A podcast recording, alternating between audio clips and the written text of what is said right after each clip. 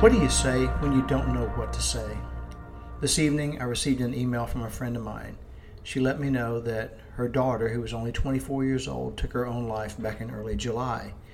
I'm speechless, and I think it's horrible when someone takes their own life. All I could say was, I am so sorry. I'm sending light and love to you and your family.